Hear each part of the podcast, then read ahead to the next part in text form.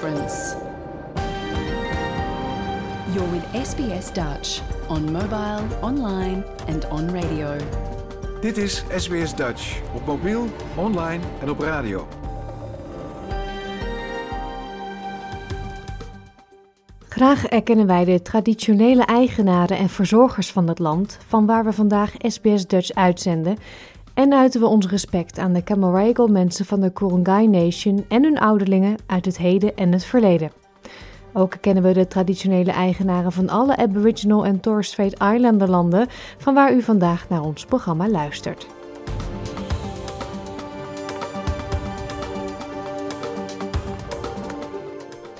Hele goede morgen, mijn naam is Paulien Roesink. Het is zaterdag 25 november 2023 en dit is SBS Dutch, het Nederlandstalige radioprogramma van SBS. Vandaag praten we uiteraard over de uitslag van de Tweede Kamerverkiezingen in Nederland van woensdag. De grote winnaar is de PVV van Geert Wilders. En hoe daarop gereageerd is en hoe nu verder hoort u straks van Frans Warfemius. Het heerlijke avontuur komt steeds dichterbij. Volgend weekend zullen veel mensen pakjesavond vieren. Een goed moment om met Nicole Holten van foodblog The Dutch Table het over al het lekkers te hebben wat er met Sinterklaas op tafel komt. Waaronder gevuld speculaas. Verder een nieuwe miniles Nederlands waarin we tellen van 10 tot 20. En ook een nieuwe aflevering van de Boekenhut, waarin leesconsulente Larissa de Ru dit keer een populaire Nederlandse kinderboekenserie bespreekt. Dat, het willekeurige weekoverzicht en muziek allemaal straks. Nu eerst nieuws uit Australië. Kunstmatige intelligentie heeft nu al invloed op het dagelijks leven van mensen, inclusief de manieren waarop we werken en winkelen. Het zorgt zelfs voor een revolutie in de gezondheidszorg. Maar landen worstelen ook met de manier waarop ze AI-onderzoek moeten reguleren en financieren om te voorkomen dat het wordt misbruikt.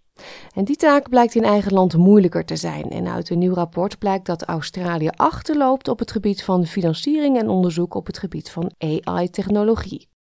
SBS Dutch. Deel onze verhalen op Facebook. Kunstmatige intelligentie kan levens verbeteren, maar ook schade aanrichten. Maar oprichter en CEO van adviesbureau het Social Outcomes Lab, Nazia Ahmed, gebruikt AI op een positieve manier. Zij probeert te voorkomen dat kinderen in de jeugdgevangenis belanden en ontdekte dat het heel belangrijk is om jonge mensen met een problematische achtergrond te betrekken bij onderwijs. AI kan daarbij helpen, zo zegt ze. You have um, some existing trauma, you have anxiety when you're trying to learn things, um, and you've got low literacy levels, um, AI can be used to work out well, how can some information be presented to you so it's easier for you to learn in the way that you learn? So there's a big potential to customize. So imagine working with this this cohort, right? They're very vulnerable. They're most likely to end up in the adult justice system, and now you could use technology to get education to them in a better way so that they can learn it, and also make them more likely to be able to be successful in the workplace. Het is slechts een van de vele manieren waarop Australische organisaties of bedrijven kunstmatige intelligentie hopen te gebruiken om sociale resultaten of productiviteit te verbeteren. U hoort Kylie Walker, de CEO van de Australian Academy of Technological Sciences and Engineering. So, just as the steam engine fundamentally changed the way that people lived and worked, AI is the steam engine of today, if you like. It's changing already the way that we live, the way that we work, the way that we learn, and the way that we play and care. Our, our moment to uh, seize the day for driving responsible AI has arrived here in Australia and globally, and we need to make sure that we don't miss that train. Maar AI-experts waarschuwen dat Australië de boot dreigt te missen om een wereldspeler te worden bij het creëren van AI die veilig, beveiligd en ethisch is. Uit een nieuw rapport met de titel Responsible AI blijkt dat Australië de afgelopen 20 jaar achterop is geraakt op het gebied van overheidsbeleid, financiering, onderzoek en investeringen. Directeur van het Australian Institute for Machine Learning, professor Simon Lucy, is een van de 13 experts die hebben meegewerkt aan het rapport. right? We're seeing things like ChatGPT, we're seeing autonomous vehicles, we're seeing robots, we're seeing new types of antibiotics that are being developed. And there's this realization that the technology potentially needs some guardrails. We need ways of making sure that the technology is being used in a way that sort of matches our society's um, values, um, ethics, and sort of governance. And so responsible AI is really sort of a, a reaction to that. Een opkomend probleem dat moet worden aangepakt is de manier waarop kunstmatige intelligentie wordt gebruikt om propaganda en desinformatie te creëren en te verspreiden. Professor Sazieh Sadiq van de Universiteit van Queensland zegt dat AI dat naar een ander niveau heeft getild. Especially with generative AI, the quality of the text that is uh, that it's capable of generating is like infiltration into the human knowledge base, and it's very difficult to, to, to discern whether this was created by a human or a bot. So, so it is a big problem. In de begroting van dit jaar heeft de Australische regering ongeveer 100 miljoen dollar aangekondigd om bedrijven te helpen technologieën zoals AI op te nemen in een manier van werken. Maar de belofte van Australië is klein vergeleken met andere landen, zoals de Verenigde Staten. Niet-defensieve overheidsinstanties in de VS hebben in het financiële jaar 2022 1,7 miljard US dollar, dat is bijna 2,6 miljard Australische dollar, uitgegeven aan onderzoek en ontwikkeling op het gebied van AI. Deskundigen, waaronder professor Simon Lucy, zijn blij met de recente verhogingen van de financiering rondom AI, zoals de investering van 5 miljard dollar van computergigant Microsoft in Australië in de komende twee jaar. Maar hij wil meer zien. So I think it's great, a great sign to see sort of like Microsoft investing there, um, and they're obviously investing for a variety of reasons. Um, one thing I'd like to see a bit more is with these types of investments is a complexity in the investment. Um, I think um, depending on the type of investment, right? It might be a data center, it might be hiring people to look after the data center, but a lot of the knowledge jobs, and w- what I'm talking about with knowledge jobs is sort of um, creating of the brand new algorithms, the things that really have high value to the economy. They're still not being done by um, um, in Australia as much as we'd like to see them. Kylie Walker zegt dat Australië het komende jaar ook 100.000 extra digitaal geschoolde werknemers moet vinden om de veranderingen bij te kunnen houden. En de tijd is niet in ons voordeel. We think between 25 and 46% of existing jobs could be automated by 2030. That's not too far away. Um, that represents an enormous opportunity as well as a challenge. But currently, around uh, 7,000 students are leaving university with the right skills to take on these digital jobs. So, getting from 7,000 to 100,000 is going to need a coordinated national investment Dit was een verhaal gemaakt door Brianna Piazza voor SBS Nieuws en door SBS Dutch, vertaald in het Nederlands. De PVV is met 37 zetels de grote winnaar van de Tweede Kamerverkiezingen in Nederland. De bal ligt nu bij Geert Wilders. Hij zal met andere partijen moeten praten en onderhandelen over een mogelijke coalitie. En dat lijkt een lastige klus te worden. Voordat we hierover doorpraten met journalist en voormalig SBS Dutch-medewerker Frans Warfemius, eerst een korte samenvatting van de verkiezingsavond gemaakt door de NOS. Deze avond zal in het teken staan van uitslagen en natuurlijk ook de exit polls. Met vanavond achter de bar Max, Janine, Nadia en Amy. Ik heb heel lang heb ik zitten twijfelen, BBB, PVV. En uiteindelijk heb ik de keuze gemaakt om voor de VVD te stemmen. Naast de bitterballen, bier en heel veel wijn en alles wat de VVD fijn vindt, zie ik heel veel gespannen gezichten. Het wordt allemaal echt anders. 35 zetels voor de PVV, een verdubbeling dus. 35! Pers en PVV'ers worden zorgvuldig uit elkaar gehouden. Wij zijn hier, terwijl in het kroegje hiernaast wordt nu volop feest gevierd. De sfeer is helemaal omgeslagen. Mensen zijn er stil van. Er wordt zachtjes gekwebbeld. Doodgeslagen biertjes. Het wordt historisch is al gevallen. Het is nog geen uh, kwart over negen. De kiezer heeft gezegd, we zijn het zat. We zijn het spuugzat en wij willen. En daar gaan wij voor zorgen dat die Nederlander weer op één komt te staan. Hou elkaar nou even vast. Wij laten in Nederland niemand los. Voor ons valt de uitslag tegen. 2,5 miljoen mensen die nou op de PVV hebben uh, gestemd. En die kan en mag je echt niet negeren. Het voortouw ligt nu niet bij ons. We gaan niet praten over uh, moskeeën en Korans en islamitische scholen. We gaan praten over die agenda van hoop. Wij gaan knallen, wij gaan verder bouwen. Positieve spin van iets wat uiteindelijk mislukt is, namelijk de VVD-campagne. Nederland zal en moet bestuurd worden. En daar zijn wij voor beschikbaar. Ik denk dat wij nu allemaal over onze schaduw heen moeten springen. Moeten kijken waar die overeenstemmingen inderdaad zijn. En dan vervolgens met elkaar zaken moeten doen. Want we moeten Nederland vooruit helpen. De democratie heeft gesproken. Nu breekt het uur aan dat wij de democratie gaan verdedigen.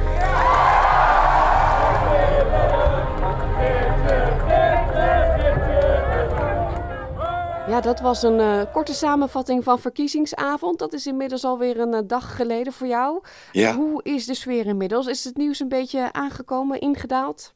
Nou ja, iedereen die is daar nog over aan de praat. Het journaal van vandaag, dus dan heb ik het over de, de dag na de verkiezingsuitslag hè, op de donderdag.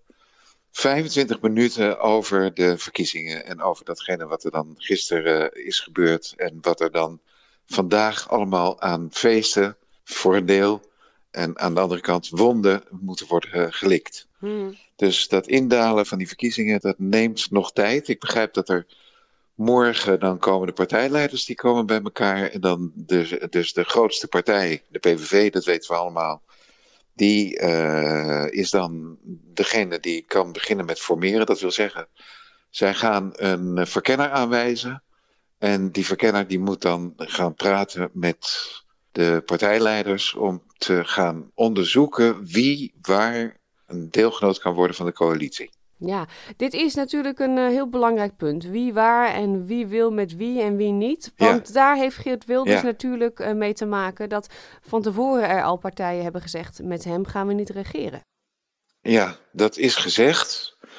En wat vaak in de politiek gebeurt, en dat is ook nu weer aan de hand, dat is dat die hele absolute mening, die uh, is er niet meer als zodanig. Dus waarbij Jezus aangaf van, nou ja, in, uh, niet met, met, met de PVV.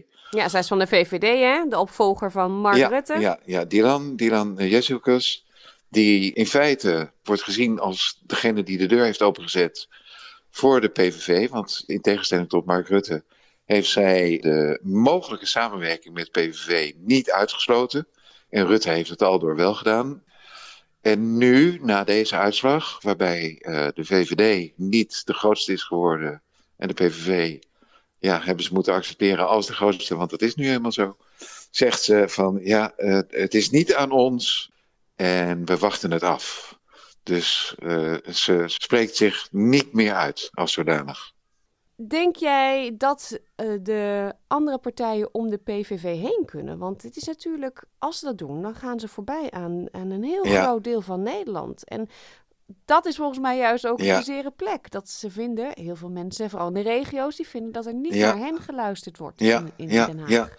ja, en zo wordt het ook geduid door, door, door dezegene dat het een afrekening is met het beleid van de afgelopen jaren en, en de afgelopen kabinetten van, van, van uh, Mark Rutte en uh, het CDA, CU en, en D66.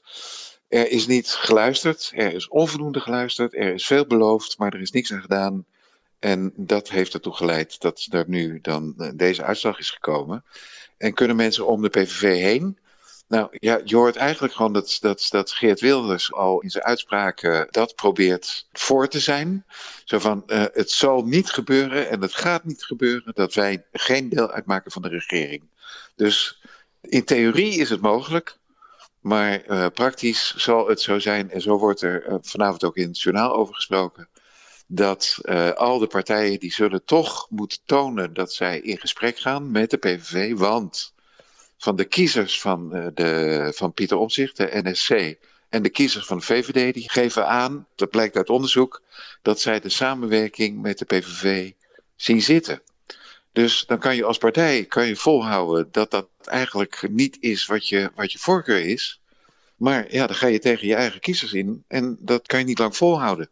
Nee, de exit polls op de avond zelf uh, waren al uh, ja, verpletterend uh, vanuit ja. de PVV, zeg maar. Daar, dat is nog ietsjes opgelopen, hè? 37 zetels staan ze nu op. Ja. Um, die andere grote winnaar, je noemde de partij net al, is de NSC van Pieter Omtzigt. Ja. Een compleet nieuwe partij waar we drie maanden geleden nog niks van gehoord hadden. Nee. Um, hoe groot is de druk op hen nu? Want zij kunnen best een belangrijke rol spelen, linksom of rechtsom, letterlijk. Ja, ja, nou ja, ik, ik zie een enorme uh, blijdschap en verkiezingswinst uh, vieren. Dat zij van 0 naar 20 zetels in één keer. En inderdaad niet eerder bestonden en heel lang gewikt en gewogen, zal ik, zal ik niet. Wauw, was zijn eerste reactie. Dat is niet zo inhoudelijk als dat je dat eigenlijk van hem zou kunnen verwachten. Maar goed, dat is secreet geweest. En vervolgens uh, denk ik dat hij heel erg blij is met het feit dat hij niet de grootste is geworden. Dus al dat uitstel van word jij, als je de grootste wordt, word jij dan de premier van Nederland? Ja, dat weet ik niet, dat weet ik niet, dat ga ik nu nog niet zeggen, dat weet ik niet. Nu is hij geen winnaar en zit hij met een andere vraag, namelijk ga ik samenwerken met de PVV, waarvan ik geroepen heb, dat wil ik niet. Want die zijn staatsrechtelijk niet in orde en die wijzen delen van de grondwet af. Maar ja, dat is een andere afweging, een andere overweging dan het probleem. Hoe moet ik de premier worden terwijl ik eigenlijk liever het beleid en de regering wil controleren vanuit de Kamer, waarin die ook heeft bewezen een perfecte uh, plek in te nemen. Ja, en, en tot een, nou ja, een week, anderhalf week geleden stond de NSC echt bovenaan. Hè? Zou het de grootste partij worden. Ja. Maar, dus je zou bijna kunnen zeggen, ja. nou, het valt misschien een beetje tegen, maar waarschijnlijk vanuit een nieuwe partij geredeneerd is dit uh, prima. Waarschijnlijk wel mee kunnen regeren, maar niet meteen helemaal uh, vooraan staan. Ja, ja, ja, ja, ja. Dus dat is, dat, is, dat is een voordeel en dat is een probleem voor de PVV, want dit is een partij zonder uh, regeringservaring. Uh, zonder bewindsliedenervaring. Dus die moeten dat nu gaan, gaan zien op te bouwen of in elkaar te bouwen. En dat probleem, dat ligt nu bij de PVV. Dat heeft NSC niet. Dus die zit in een veel, uh, vanuit hun eigen perspectief gezien, een veel uh, prettiger positie.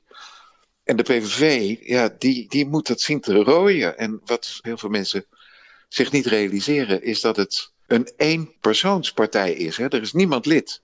Alleen Geert Wilders is lid. Hmm.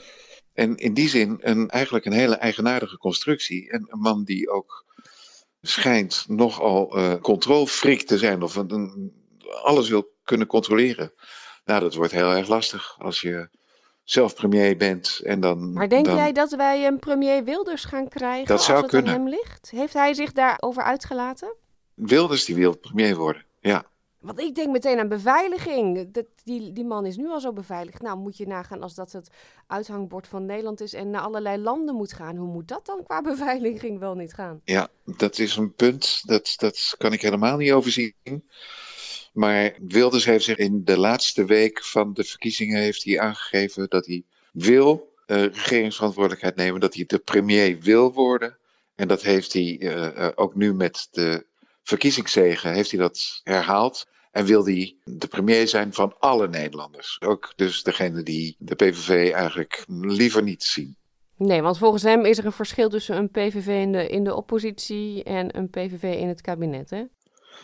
Dat kan zijn, maar ja, dat partijprogramma is niet veranderd. En hij zegt dat, die, dat er andere problemen zijn die uh, belangrijker zijn om aan te pakken. Waaronder de woningnood, Waaronder uh, ja, dat er mensen te weinig uh, geld in hun uh, portemonnee hebben. Waaronder problemen in de zorg. Waaronder, en dat zeg ik nu als laatste, maar dat roept hij als eerste, de immigratieproblematiek. Dat is wat de Nederlander opgelost wil hebben. Dat gaat hij oplossen. En alle andere problemen waar het gaat over de islam en waar hij zich zo sterk uitspreekt over bijvoorbeeld de Nexit, Nederland uit de, de Europese Unie dat gaat dan in de koelkast. Nou ja, dat betekent, dat weten we allemaal, koelkast is er om dingen te bewaren. Dus dat is er dan, dat wordt tijdelijk geparkeerd, maar dat verdwijnt niet. Nee. Uh, de BBB maakt natuurlijk een enorme grote slag tijdens de provinciale statenverkiezingen. Uh, ja. Nu van 1 naar 7 zetels. Dat is ook niet Ja. verkeerd. Misschien had Caroline van der Plas meer verwacht. Heeft zij zich uitgelaten over deze uitslag? Ja, daar is ze heel blij mee. En van tevoren eh, al geroepen van dat niemand om de BBW heen kan, want ze zijn de grootste partij in de Eerste Kamer. Daar hebben ze 16 zetels. Dus ze kunnen inderdaad niet om de BBW heen. Eh, want anders kan je allerlei wetten aannemen in de Tweede Kamer. Maar dan moet je maar zien dat die eh, ook dan de meerderheid krijgen in de Eerste Kamer. En daar kan de BBB bepalen wat er gebeurt. En ze zijn van 1 naar 7. Die is daar dolblij mee. En eh, weliswaar ooit gedacht dat ze de grootste zou worden. En Mona Keizer, die daarvoor is binnengehaald, een oud CDA-kamerlid en ook uh, staatssecretaris. Dat was dan vanuit de BBB gedoodverfde minister-president. Nou ja, die vlieger is niet opgegaan, maar Caroline is uh, dolblij met deze uitslag. En met open armen stapt zij op Geert Wilders af. En dat heeft ze ook tegen Pieter Omzicht uh, gezegd. Zij gaat de onderhandelingen in, kunnen niet om de BBW heen. En waarschijnlijk is dat ook zo. Ja, je noemde net al het CDA van 15 naar 5 zetels. D66 24, nu 9. Ja. VVD 34, 24. Nou, GroenLinks, PvdA ja. zijn samengegaan. Dus die zijn van 17 naar 25 gegaan. Wie uh, is ja. nou het meest verdrietig van deze partijen, denk jij? Ik denk dat CDA het meest verdrietig is. Die hebben zo'n pak slaag gekregen. D66, dat is ook niet gering. Wat uh, hun is uh, gebeurd ja, van 24 naar 9. Precies, we kennen de beelden nog van uh, een uh, hele blije kaag dansend op de tafel. Ja, precies. Um, VVD, we zeiden het al, die houdt zich nu een beetje stil en die zegt Geert Wilders ja. is aan zet. Um, dan hebben we nog GroenLinks P van de A. Uh, Timmermans was meteen op de avond heel erg uh, vurig en gepassioneerd. We gaan de oppositie in en we gaan de democratie bewaken.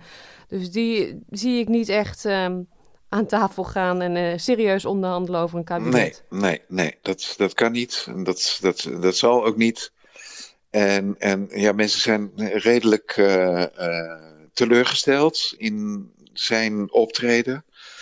Dat die vurigheid waar jij het nu over hebt, die gisteravond inderdaad te zien was. En die vanmorgen ook te zien is als hij zijn eigen fractie toespreekt. Dat is in de verkiezingsdebatten helemaal niet vertoond was het een grote flirt met NSC, met, met Pieter Omzicht. Zag hij ook mogelijkheden met uh, de boer-burgerbeweging.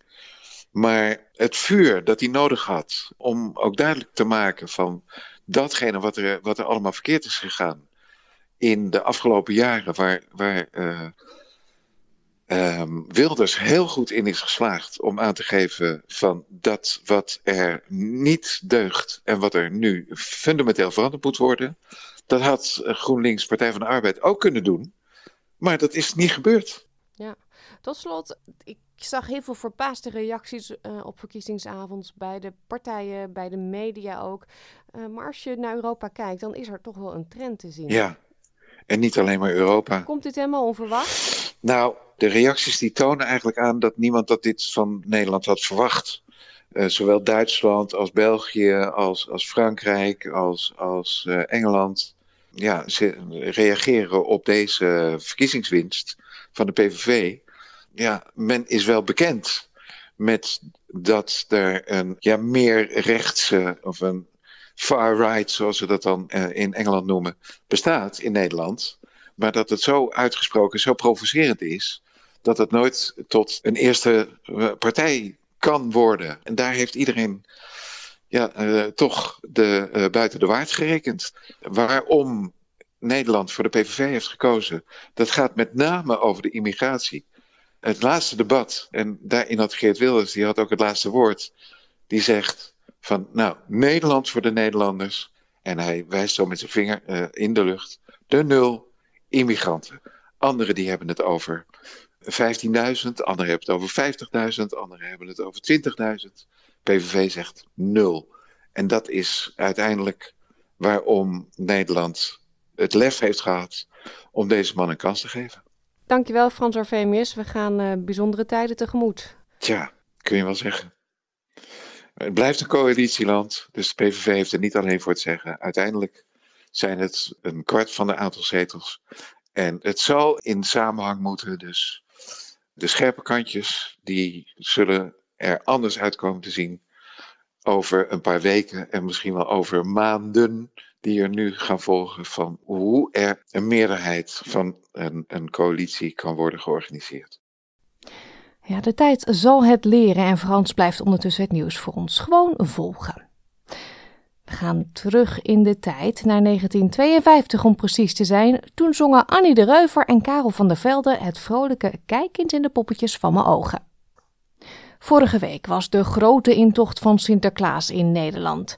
De verjaardag van de Sint komt heel snel dichterbij, want volgend weekend is het al december. De Sint komt dan ook op bezoek in Australië en veel gezinnen zullen dan het heerlijk avontuur vieren. En wat is er nou lekkerder om dan naast pepernoten ook van zelfgebakken gevuld speculaas te kunnen smullen? Nicole Holte van foodblog The Dutch Table, ze woont zelf in Amerika, heeft daar een heerlijk recept voor. Jouw gemeenschap, jouw gesprek, SBS Dutch. Wij vierden inderdaad Sinterklaas als kind. En dat ging dan echt zoals het soms ook wel, zoals je dat hoort in, uh, in bepaalde stukjes, zoals dat stukje van Tone Hermans. Weet je, dan werd er aan de deur geklopt. En het was natuurlijk hartstikke spannend al, want je leeft natuurlijk al weken toe naar het hele gebeuren. En dan werd er aan de deur geklopt. En dan ging je natuurlijk rennen de deur openmaken en dan stond er alleen maar een jute zak. Maar in je geheugen of in je verbeelding staat er natuurlijk Sinterklaas nog om de hoek en alle pieten staan om de hoek. Dus het is allemaal heel erg spannend. Um, wij zetten altijd onze schoen en daar ging dan een uh, gedichtje in of een tekening, een wortel natuurlijk voor het paard. Heel hard liedjes en, zingen. Ja, moesten we ook allemaal liedjes zingen. Dat was natuurlijk gezellig en spannend. Mm. En dan zette je je schoen s'avonds en je zong natuurlijk luidkeels tegen die verwarmingsketel. In de hoop dat de volgende dag dan uh, niet een mandarijntje erin lag, maar een chocoladeletter. Ja, Pieter vergissen zich natuurlijk ook wel eens. Natuurlijk, die vergissen zich nog wel eens. En die doen dan een gezond mandarijntje erin. Maar het was echt een hele gezellige tijd altijd. En kwam Sinterklaas ook wel eens bij jou langs thuis? Of had hij daar geen tijd voor? Nee, niet thuis, maar wel op school. Hij kwam altijd op school langs en dan was de hele klas. Dan wisten we van tevoren al dat hij kwam. En dan zaten we echt vol spanning te wachten. Want wij dachten natuurlijk allemaal dat we heel lief waren geweest het hele jaar. Maar je weet natuurlijk niet wat de Pieter hadden gezien en wat Sint had opgeschreven in zijn dikke boek. Dus dat was altijd maar afwachten. En de intel die, die de Pieter hadden gekregen, van deze en gene natuurlijk. Dat weet je nooit. En, en qua um, lekkers. Ik bedoel, volgens mij kunnen we daar uh, heel lang over kletsen. Maar volgens mij, als kind, kijk je daar natuurlijk het meeste vanuit. Je mag van de grond eten. Letterlijk. het strooigoed. Oh, dat was lekker. Alleen de geur in huis al als ze gebakken werd. Want het was natuurlijk altijd speculaas of pepernoten. Of uh, voor iets later in het jaar de kerststol. En dan rookt altijd zo heerlijk. En dan was het natuurlijk koud buiten. En dan kwam je binnen en je had de deur nog niet opengemaakt. Of je rook het al. Dan dacht je, ah, we krijgen vandaag speculaas. Nou, het is echt een supergezellige tijd. Want je hoort natuurlijk overal de liedjes. Je loopt door de winkelstraten. Het is vroeg donker. In die tijd, de lichtjes zijn overal aan. En daar er heerst een soort spanning in de lucht van... Wat gaat er komen? Wat zal ik krijgen? Ja. Nou is er iets wat mijn moeder vaak zei, en dat werd steeds erger, dat de kerstspullen al de winkel inkwamen voordat Sinterklaas geweest was. Van nou ja zeg, Sinterklaas is nog niet eens in het land. Nu, wonende in het buitenland, ja, heel veel mensen kennen Sinterklaas hier in Australië niet. Wij Nederlanders zijn heel gelukkig dat we hem wel kennen en dat hij langskomt. Maar hoe ervaar jij dat in Amerika? Want het is zoiets Nederlands. Moet jij er nog steeds aan denken, ook al woon je in het buitenland? Ik denk er nog steeds aan. 5, 5 december zet ik uh, mijn schoen. En mijn man zet zijn schoenen, alhoewel hij niet echt weet wat we aan het doen zijn. en dan zorg ik dat er. Uh, nou ja, Sinterklaas komt hier natuurlijk niet, die zit in Nederland. Maar dan speel ik zelf maar even voor Piet. Dan zorg ik dat er ochtends een letter in de schoen ligt. Ja, ja, ja. Maar ik mis het. Dat is echt, denk ik, van, van alle tijden en van alle feestdagen is de Sinterklaasperiode toch wel de periode dat ik het meeste mis. Ja. ja, kan ik me wel voorstellen, ja. Het is, het is iets, ja, iets bijzonders, dat is het gewoon. En natuurlijk tegenwoordig, het wordt opgebouwd met dat Sinterklaasjournaal. Kinderen zijn vol spanning, vol verwachting klopt in hun hart. Um, ik had het er laatst over met een vriendin en toen hadden we het over dat ik als kind, jij misschien ook wel, pakjes chocoladesigaretten in de schoen kregen. Oh, dat was altijd zo stoer. Ja. Dan liepen we rond, mijn broertje en ik, met zo'n sigaret in onze mond, net toen nog verdronken waren. Zouden ze dat vandaag de dag nog doen? Nee. Zijn er nog chocoladesigaretten? Done, nee. Ik snap Was het wel leuk, hoor. Ja, het was wel het heel leuk Ja, natuurlijk. Eh, je had zelfs met filtertjes, met een geel wikkeltje aan het einde. Dat je, dat je liep je zo stoer rond. Maar ja, tijden veranderen natuurlijk. Oh. Zo veranderen wel meer dingen, denk ik. Ja, en eh, pepernoten. Hè? In mijn tijd had je gewoon de klassieke pepernoten. Eh, toen kwamen de chocoladepepernoten. Nou, nu heb je ze met allerlei smaakjes en, eh, en laagjes eromheen. Maar wat vind je daarvan? Heb je ze geproefd met die chocola en die andere pepernoten? Ja, karamelzeezout, de M&M smaak, de stroopwafelsmaak. Je hebt echt, je kan het zo gek niet bedenken.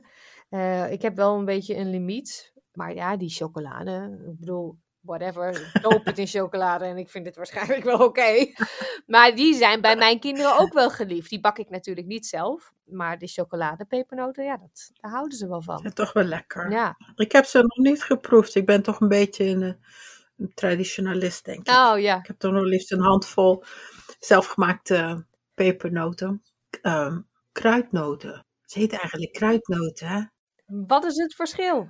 Dat is een goede vraag. Dus wat wij pepernoten noemen, zijn eigenlijk kruidnoten. Die kleine, harde dopjes, die gevuld zijn of die gemaakt zijn met alle warme specerijen. Dus je hebt kaneel, een beetje nootmuskaat, zelfs witte peper soms erin, voor een goede smaak. Wat wij dus pepernoten noemen, zijn eigenlijk kruidnoten.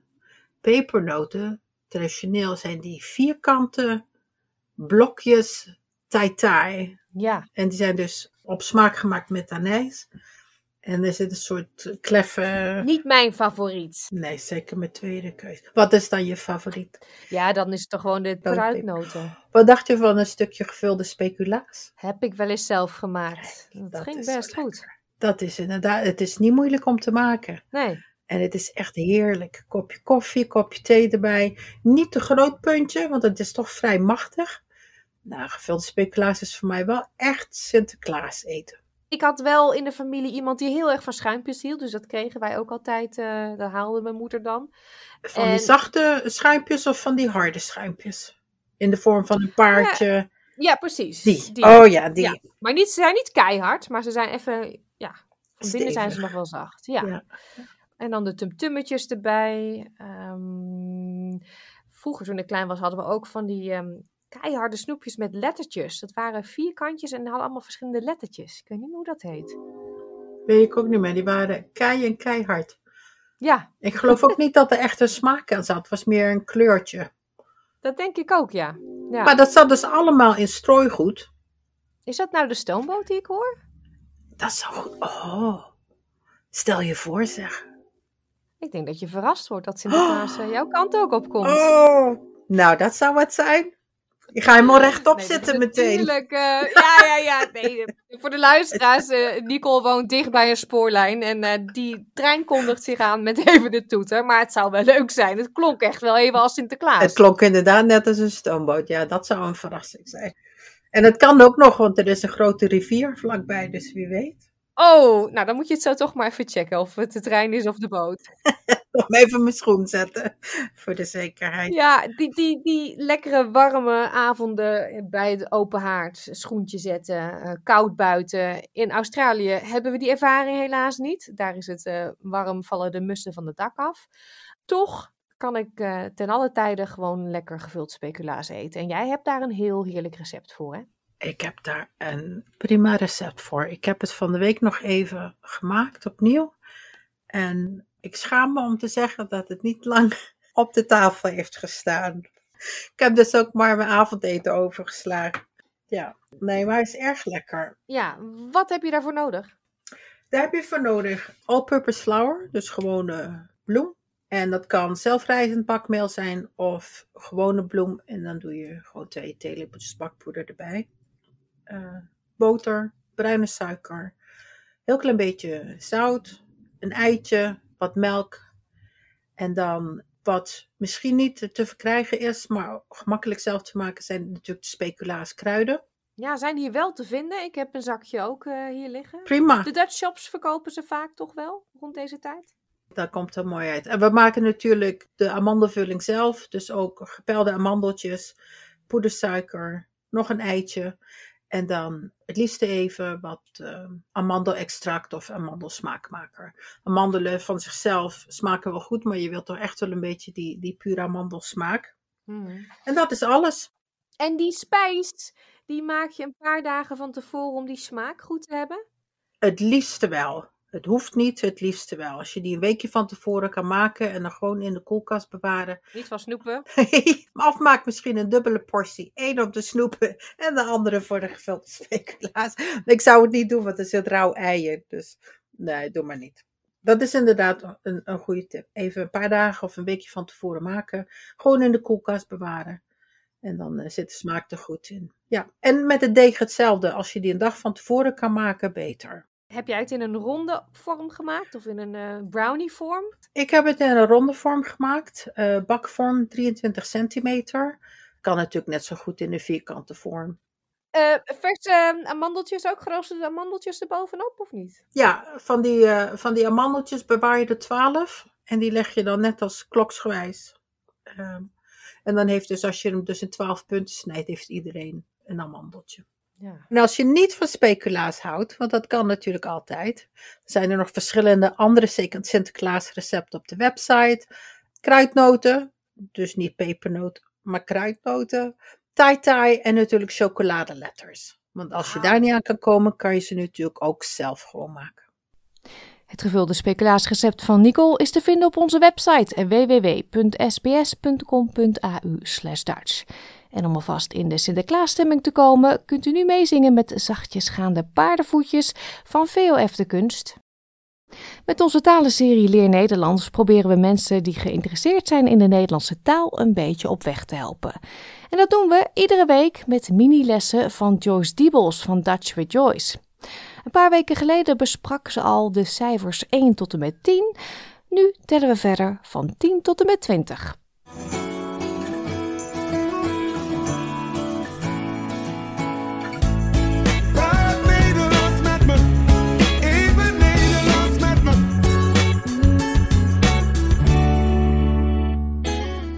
Ik ben Joyce van Dutch with Joyce and today we have another lesson. Recently, we learned the numbers 1 to 10. And guess what? Today we'll be learning 10 to 20. Same as with the numbers 1 to 10, you'll notice that 10 to 20 are quite similar to the English language. They have the same quirky, alternating, different numbers and words for them. So let's walk through them slowly but steady and have a listen how they sound and pronounce it at your own pace. So, pop quiz what was number 10 again?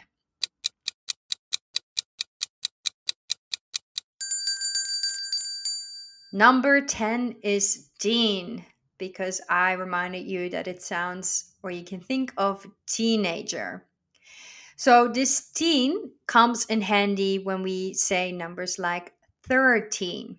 But 11 and 12 are also a bit different in Dutch. So 11, I want you to think about Santa's elves. 11 is elf. 11 is elf. Elf. 12 is still quite similar, but I want you to try and say the A in the middle. 12. 12 is 12. And do you remember how to say 3? 3 is 3. And just like in English, we don't say three teen, we don't do that in Dutch either. But the rule of turning the TH in English into a D in Dutch remains. So 13 is dertien. So not der, maar dertien. Dertien. 14 is veertien. So not veer with an E sound, but more with an A sound. Veertien. Veertien. Then from 15 onwards, all the numbers are the actual number plus 10. So 15 must be 15. 15. 16 is then 16. 16. 17 is 17. 17. 18 is 18. 18. 19 is 19. 19. 20 is then a bit different and it gives you a teaser for the next lesson on numbers. With 20, I want you to think about twins. So you have two of the same. Think of twins and use that for twin. Twintig. So the T in this case will turn into a tig, like tigger, tig. Twintig. 20 is twintig. En dat zijn de nummers 10 to 20. So let's repeat them after me in a row. 10, 11, 12, 13, 14, 15, 16, 17, 18, 19, 20. Dat zijn de nummers 10 tot en met 20. So I already asked you last time to say, I have one book and I have two books. So let's think of a different thing that I'd like you to try. If you've listened to our episode about food, then let's try some numbers and food at the same time. How would you say, I have 11 syrup waffles?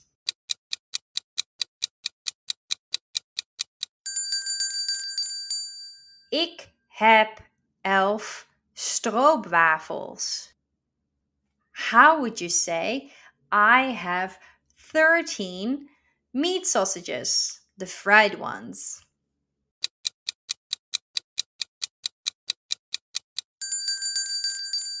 Ik heb 13 frikandellen. How would you say, I have 18 croquettes?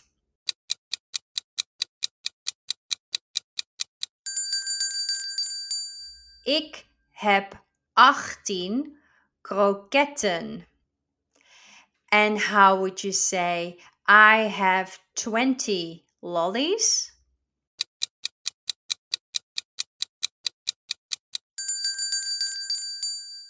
Ik heb 20 snoepjes.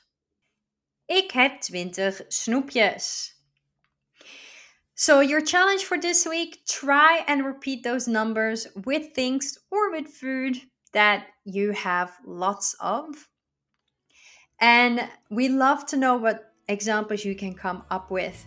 That's it for today. See you next time. Doei!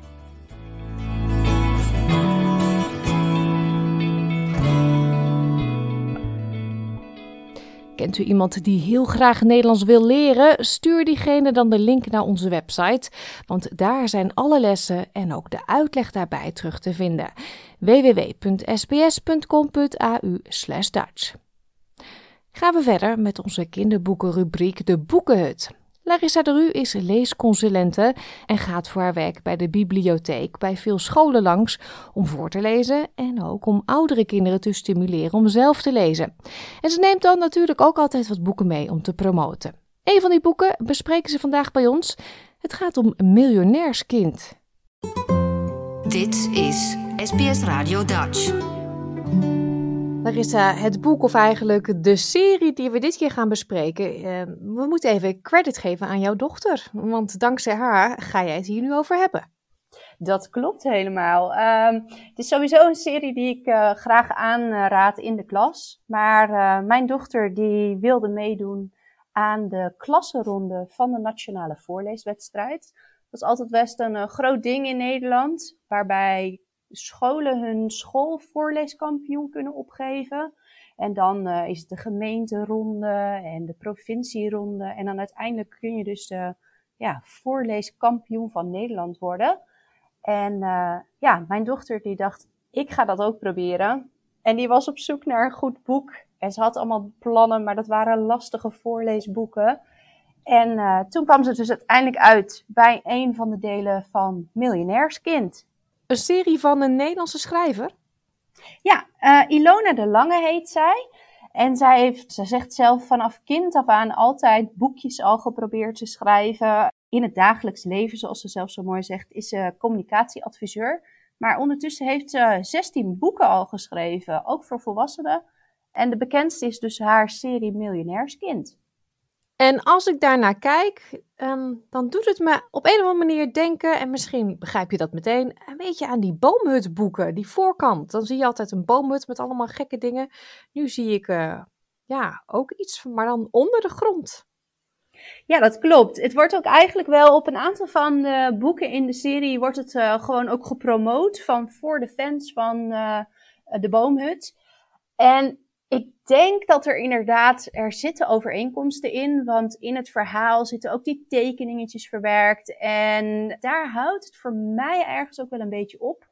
Uh, de humor zit erin, maar dit zijn toch wel boeken met uh, meer tekst en vaak ook wel meerdere verhaallagen. En dat is in de boom natuurlijk wel minder. Ja, nou, ik denk uh, dat iedereen staat te springen om te horen waar het boek over gaat. Ja, nou, het boek gaat dus over Silver, een jongen. En zijn ouders die hebben dus echt een mega grote geldprijs gewonnen. Hoeven eigenlijk nooit meer te werken. Maar met die geldprijs is ook bij hun de angst gekomen dat dieven en slechterikken naar hen toe willen komen. Dus wat ze hebben bedacht is dat ze net doen alsof ze heel normaal zijn. Dus ze houden hun uh, kleine huis en onder de grond bouwen ze dus een enorme villa met mega veel kamers en een gang waar je doorheen kan fietsen en een butler. Maar boven de grond doen ze dus allemaal gewoon nog steeds alsof ze heel normaal, bijna een beetje arm zijn, om maar ervoor te zorgen dat die dieven niet komen. Wat geestig. Ja, en ja, in dat eerste deel komt er natuurlijk wel iets met een inbreker. Maar je leest ook vooral heel veel over Silver, die het gewoon heel lastig vindt. Want hij mag het aan niemand vertellen. En uiteindelijk doet hij dat misschien wel, misschien niet. Hmm. Hoeveel delen zijn er inmiddels? Vijf. Vijf delen. En uh, Ilona heeft zelf gezegd dat ze eigenlijk gewoon ook nog niet klaar is uh, met de verhalen rondom uh, dit gezin. Ik denk dat er nog wel meer delen bij komen. Mm-hmm. Heb je ook een stukje uitgekozen om voor te lezen? Of heb je je dochter uh, naast je staan?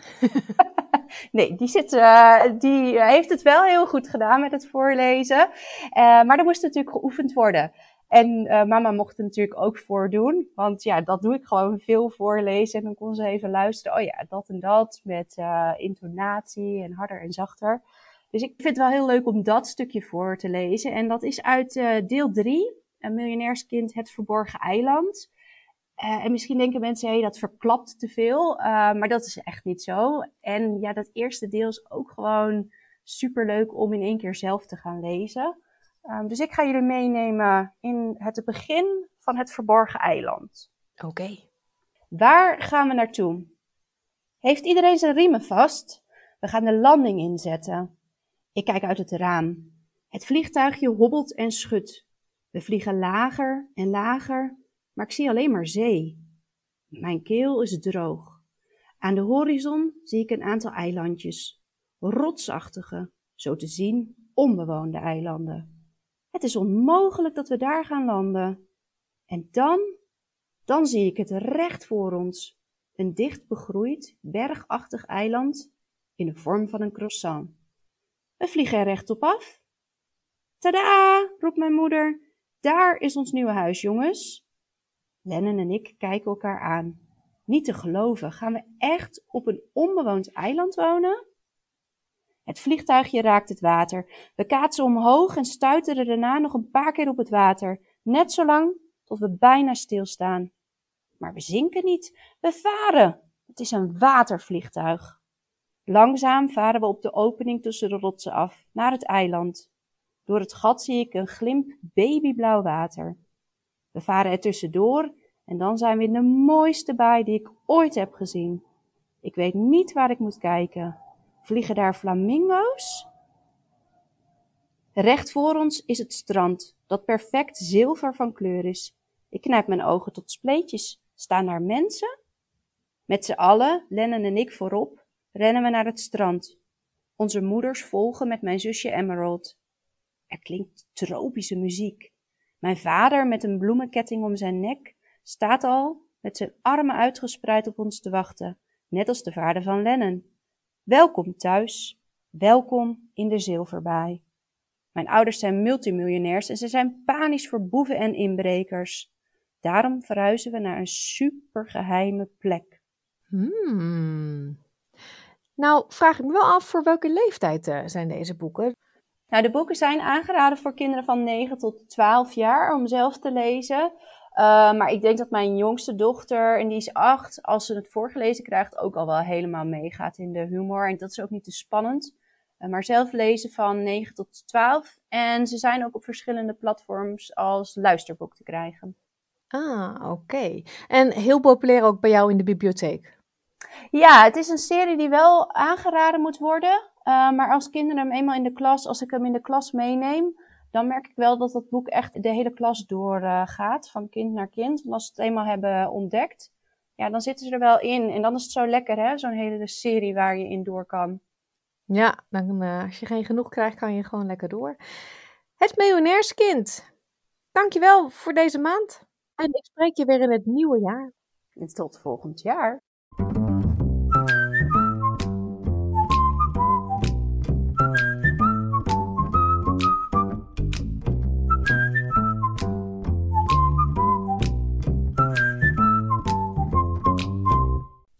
We hebben helaas geen tijd meer voor ons willekeurige weekoverzicht, dus we komen hiermee aan het einde van dit uur SBS Dutch. Ga naar sbs.com.au Dutch om deze aflevering of onze andere verhalen terug te luisteren. Dus ook alle boekentips van Larissa en de recepten van Nicole. Of download de gratis SBS audio app in de Apple Store of Google Play. SBS Dutch zit ook op Facebook. Zoek ons op, like de pagina en praat mee. We sluiten af met de wandelclub van Sugarly Hooper. Goed weekend en heel graag tot woensdag. Like, deel, geef je reactie. Volg SBS Dutch op Facebook.